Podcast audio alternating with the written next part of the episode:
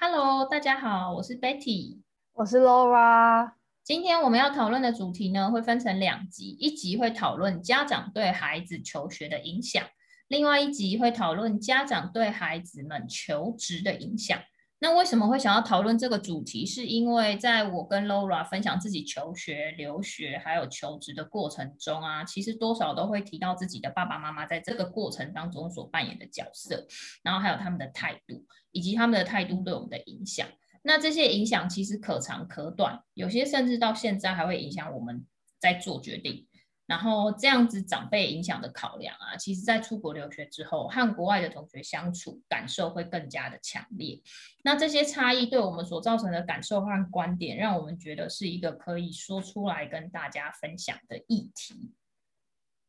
然后首先就让我们简单的介绍，就是我们彼此在求学过程中受到父母哪些影响。就以我自己来说，就是我的我的父母背景是工科跟商科。那虽然我爸爸在我们小时候啊，会在周末的时候带我们全家去户外旅游，像是去溪边啊、河边玩水、打水漂，然后去阿里山看日出等等跟接触大自然有关的活动，然后介绍我们认识大自然。但是我们家主要其实还是由母亲在安排小孩子学习相关的事物。那他有一些深信不疑的价值观，像是家里要有很多好书啊，然后学龄前的学习很重要，学好数学很重要，以及学音乐的孩子不会变坏等等的。所以我记得，就是我的小时候其实上了很多课，像是学钢琴、学画画、学作文、学书法，甚至学公文、数学等等的。那再来就是，其实我们家买了很多一整套的书籍，像是汉生小百科系列、世界名人传记丛书、唐诗三百首，还有一整套包括自然、地理、历史跟科技发展等相关内容的系列丛书。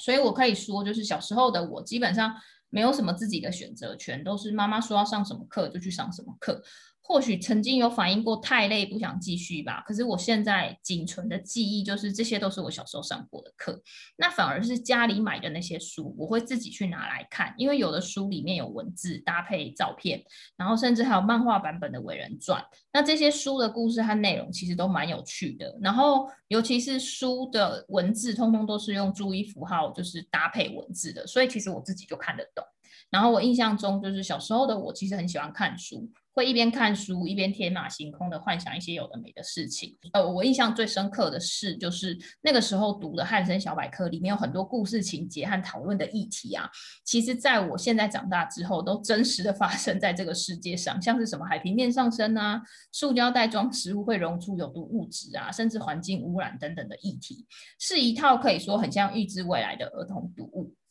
非常的奇妙。那更因为就是我母亲深信学音乐的孩子不会变坏，所以小学五六年级的时候，他就安排我们去就读国乐班。那这个决定其实就一路跟着我到了国中毕业，我才开始有了自己未来不想要当音乐家，想要当科学家这样子的念头。所以也是那个时候，就是我才跟我的母亲打商量，说，哎，我已经遵循他的选择，念到国中毕业了。那接下来的高中生活可不可以让我自己做决定？所以我才从高中开始，一直到我在台湾念完。研究所，甚至这次出国念书都是我自己决定的。那 Laura 你呢？呃，我的父母其实都算是商科的背景，然后从小以来就是我的教育其实都是妈妈的负责为主，因为爸爸其实常年就是都是在外头工作这样子。那我的母亲她其实是很乐意让我们就是尝试呃各项才艺课程啊，或者是鼓励我们去接触新的人事物。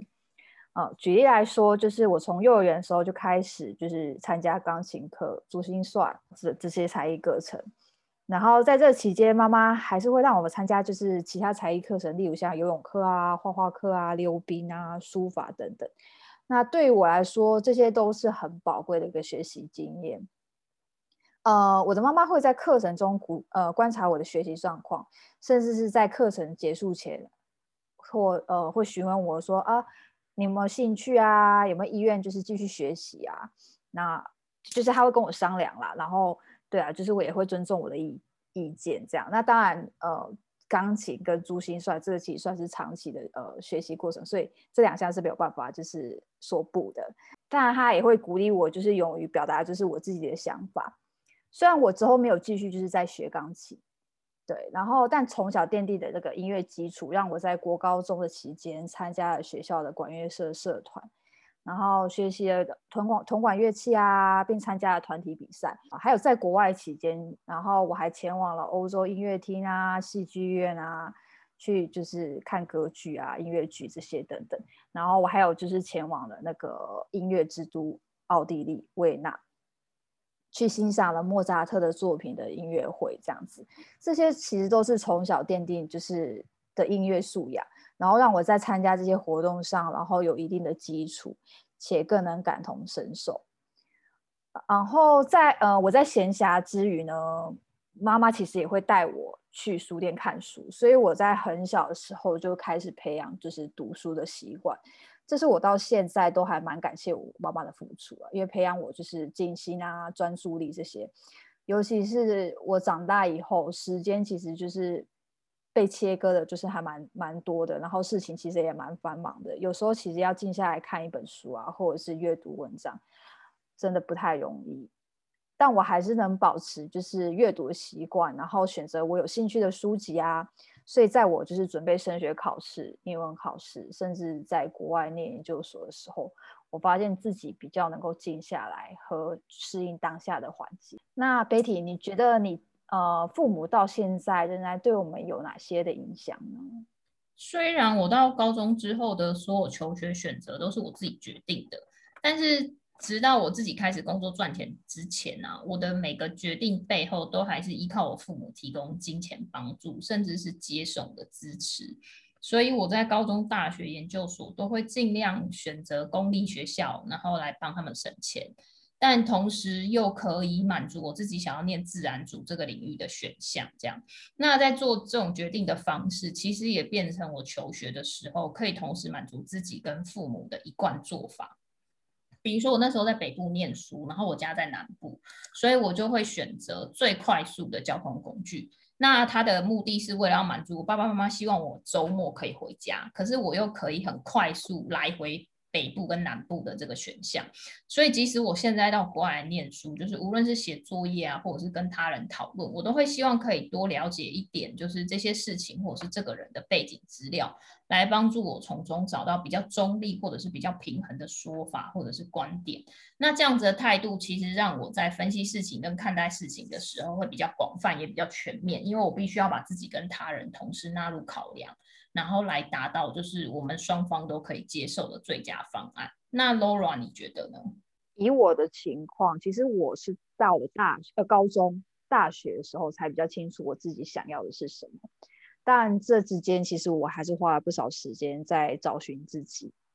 呃的，所以大学转学到研究所，决定要念什么科系啊，这些其实都是我自己决定的。当然，我在决定时，然后就是确定以后，我也会跟父母商量。有时候他们也会提出嗯问题啊，和我一起讨论。在我们做完决定后，他们其实总是就是全力支持我，且提供就是呃全部的帮助。当然，读书这个其实还是要靠自己啦，毕竟也是就是也是要我有考上才有机会，才能够达成目标。虽然研究所是我自己做的决定啊，因为父母以前其实没有相关的经验，所以当我决定要哦报考要要念研究所的时候，他们其实也会鼓励我去询问就是有经验的亲朋好友啊。不过因为我的个性其实是蛮冲动的，所以我通常想到我就会直接去做。然后我爸妈会觉得啊，就是我很冲动，所以他们有时候就会就是 会会稍微就是提醒我说，哎。就是思考一下，就是在在做决定，或者是就是缓缓这样子。所以这是我后来就是经过人生的历练啊。当我碰到问题时，有时候需要就是呃停下来，静下来，就是想想自己做的决定啊适不适合啊。因为做任何决定其实都是要就是面面考虑到的。那 Betty，你出国留学后，你是否有观察到，就是为什么东西方家长对于孩子教育的看法差异？这么大呢？其实，在还没有出国之前呢，就可以从很多的教改团体、媒体、文章等等的，在比较东西方家长对孩子教育方式的差异。大部分的主流媒体说法都是哦，东方家长是比较偏向虎爸虎妈的严厉式教育，那西方家长偏向就是自由开放啊，以孩子为主的自主教育。那尤其是东方社会里面的打骂跟体罚这样子的处罚方式，其实是讨论最多的。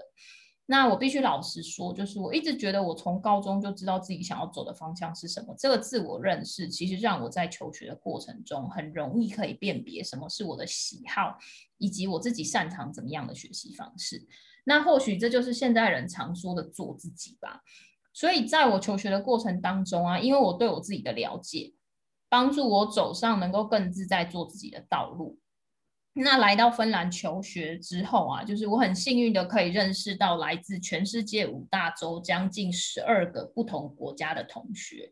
那也因为如此，就是我也有机会可以认识到不同国家的教育体制。那我很惊讶的发现，就是其实西方教育并不是全部都是自由开放的，也是有很多国家的教育制度，像是德国、希腊、比利时、巴西、哥伦比亚、埃及、澳洲、日本、中国等。这些国家其实他们的学生在求学的历程也是很竞争、很艰辛的。那同学们的家长啊，在这些不同国家中所扮演的角色，还有他们对孩子的期待，甚至是对孩子的支持、鼓励，其实也非常的因人而异，并不是说哦，西方的父母就一定比较开放，或者是哦，东方的父母就比较保守。这样其实最终还是会归咎到每一个父母本身他自己的价值观，那这个价值观就会产生程度上的差异。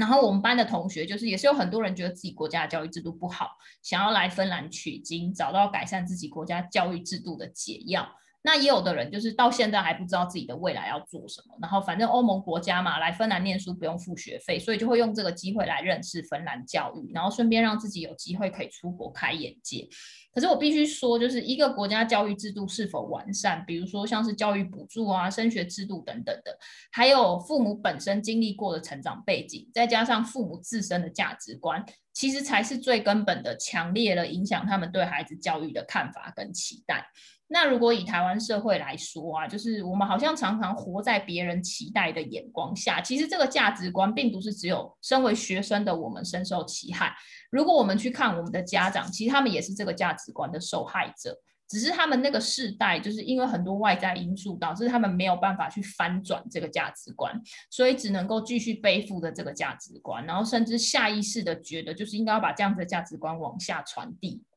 可是对于年轻世代的我们来说，就是或许在家庭架构下好像没有什么改变。可是如果我们认真的往外看，你会发现，哎，其实外在的社会跟环现实环境已经多少有一点跟上一辈的世代有所不同了。那也许没有办法，就是一触登天的让自己的长辈的看法，就是在一夜就从。呃，保守的价值观变成开放的价值观，可是的确有很多方式是可以慢慢的让他们接纳我们，成为我们自己想要做自己的那个可能性。那 Rora，你的看法呢？我的看法其实是在于，就是哦，其实在我还没有出国前，我其实一直都还蛮向往西方的教育，就是它的自由啊，它弹性啊，觉得它就是觉得在东方教育的路途上，其实我啦，我自己在东方就是教育的。路的路途上，其实一一路走来就是蛮艰辛的，压力压力也蛮大的。所以当我有机会就是出国念书的时候，我自己自己就暗自心想，就是觉得嗯，我一定能够在国外适应的很好啊。那其实现实的状况并非就是我想象的这样，因为西方高等教育给了学生很大的自主权，学生其实必须要很有自制力的去规划自己的时间，去学习，去安排时间在自己的生活中。也就是所谓，就是对自己的人生负责。那对于大部分的西方父母来说，呃，就是他们对于孩子的教育大多止于十六岁，甚至是大学。所以虽然就是身在国外，其实不同种族跟文化其实也多少会有一些影响。那举例来说，就是像呃印度印度族群，虽然地理位置啊。跟台湾好像就是有比较远，但他们的文化背景其实跟就是亚洲其实是很相近的。然后大部分的经济状况许可的家庭，还是很注重就是孩子的教育啊，总是希望给孩子最好的，甚至鼓励孩子就是就读医学、药学、电脑相关或者律师的的等这些科系，因为社会上的价值观的影响，他们也知道唯有孩子拥有漂亮的学历、跟职业、跟薪水，才能获得大家的敬重。那在欧美人的观念中，与东方文化不同的差异在于个人主义比较蓬勃，然后大家勇于就是做自己，以及欧洲国家的社会福利补助也是人民的一大就是利多的优惠。那正因为如此，大学之后，父母其实不太会干涉孩子的生活态度。那举例来说，我身边其实有很多外国朋友，他们在进入大学前，其实都有打工赚钱的经验。当然，还是有少数精英阶层的家长还是很注重小孩的教育，希望孩子念名校啊，成绩名列前茅等等。所以，就我的观察，我认为东西方父母对于孩子的期望的差异，是造成教育看法不同的因素之一。嗯，其实我也蛮认同的。那若若你觉得，就是我们该如何做来让自己的父母学会放手？哦，我觉得父母其实也在学习怎么当父母。那毕竟我们大家都没有。当过父母的经验嘛，然后也在学习如何放手，然后让孩子成长。那以我的父母来说，其实我妈妈以前对我还蛮严格的，尤其是我的爸爸，就是在我我我小时候其实是很严厉的，所以我在高中前是不被允许和同学朋友出去玩的。对，那对比现在的情况，对于很多人来说听起来应该觉得很不可思议啊，但这就是我当时的状况。所以到我就是长大懂事后，我学会了其实就是报喜不报忧，或者是有时候会说一些善意的谎言，为了不想要让父母担心。但这是在这个过程中，其实造成我和父母有些隔阂和摩擦。那虽然他们也知道我没跟他们说实话，但每次出门总是觉得心里不踏实。我记得是在我二十七、二十八岁的时候吧，有一次爸爸就主动就是跟我说，他说：“哎。”女儿啊，你可不可以就是不要每次出门都不跟我说你们到底去哪里，就是或者是跟谁出去这样子。然后我其实当下就回答他说：“嗯，好。那其实我也很想要跟你说实话，很想跟你讲说我到底去了哪里，跟谁出去。但你们能不能给我一点信心，就是相信我们不会就是在外面做坏事啊？然后也也不要就是责骂我们啊，我们也会自己注就是注意安全的。”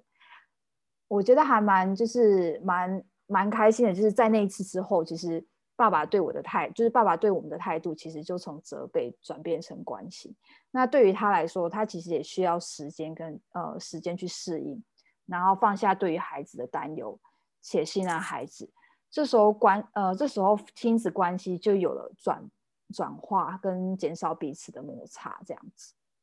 嗯，那 Betty，你的你的情况是？哦，我的情况哦，就是我还记得，就是我无论是当学生跟我母亲沟通高中要念自然组的时候，其实主要的目的都是很希望，就是老师或者是长辈可以相信，然后同理，并且尊重我。那来芬兰念教育之后啊。我会发现，就是相信、同理并尊重，其实也是一个很常听到的词。然后，甚至会因为这个词，然后去衍生思考，就是怎么样创造一个包容的环境啊，然后设计以学生为中心的课程内容。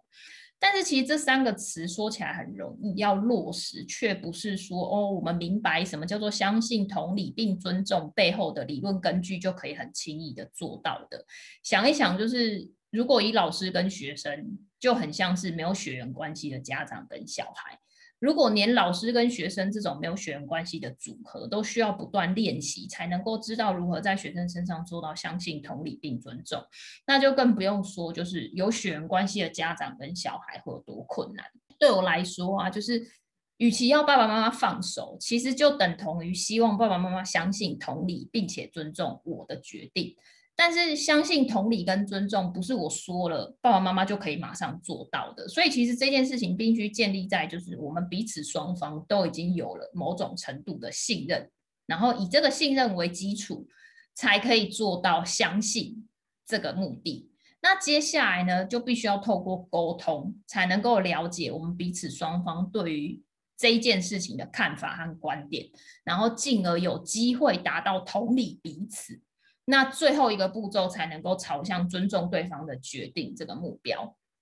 所以我会建议大家，就是把爸妈对自己放手这一件事情啊，或许可以把它拆解成怎么样让爸爸妈妈相信自己，然后同理自己，同时尊重自己这三个步骤。那首先，你可以先问问看你自己，就是哎，我跟我自己爸爸妈妈，我们彼此之间的信任基础有多高？我要如何让我爸爸妈妈在生活大小事，还有学习过程这些事情上面都可以相信我？如果我爸爸妈妈开始相信我了，那就表示哎，其实我已经完成了让爸爸妈妈相信我这个步骤。那第二步呢？你就要试着去观察，试着去分析，就是哎，我自己跟我爸爸妈妈在看待同一件事情的时候，我们角度上面有哪一些差别？那这些差别是为什么去造成我跟我爸爸妈妈在看待这件事情的角度落差会这么大？那哪一些东西是相似的？哪一些东西是相异的？然后呢，透过这样子的分析啊，来去同理对方。那也可以试着去跟父母沟通，就是让彼此双方都知道说，哎，其实我们看同一件事情有不同的看法。那我考量的理由跟我考虑的点是什么？然后也可以用这样子的方式来跟父母沟通，然后做到潜移默化，就是让父母可以改变他旧有的价值观这样子的方式。那。这一些东西都可以帮助我们落实，就是爸爸妈妈可以同理我，然后我也可以同理爸爸妈妈这样子的步骤。那最后就是，其实当家长跟小孩他们可以彼此信任，然后也因为同理知道双方的价值观、双方的观点跟双方的理由之后啊，就比较容易可以做到尊重对方的决定。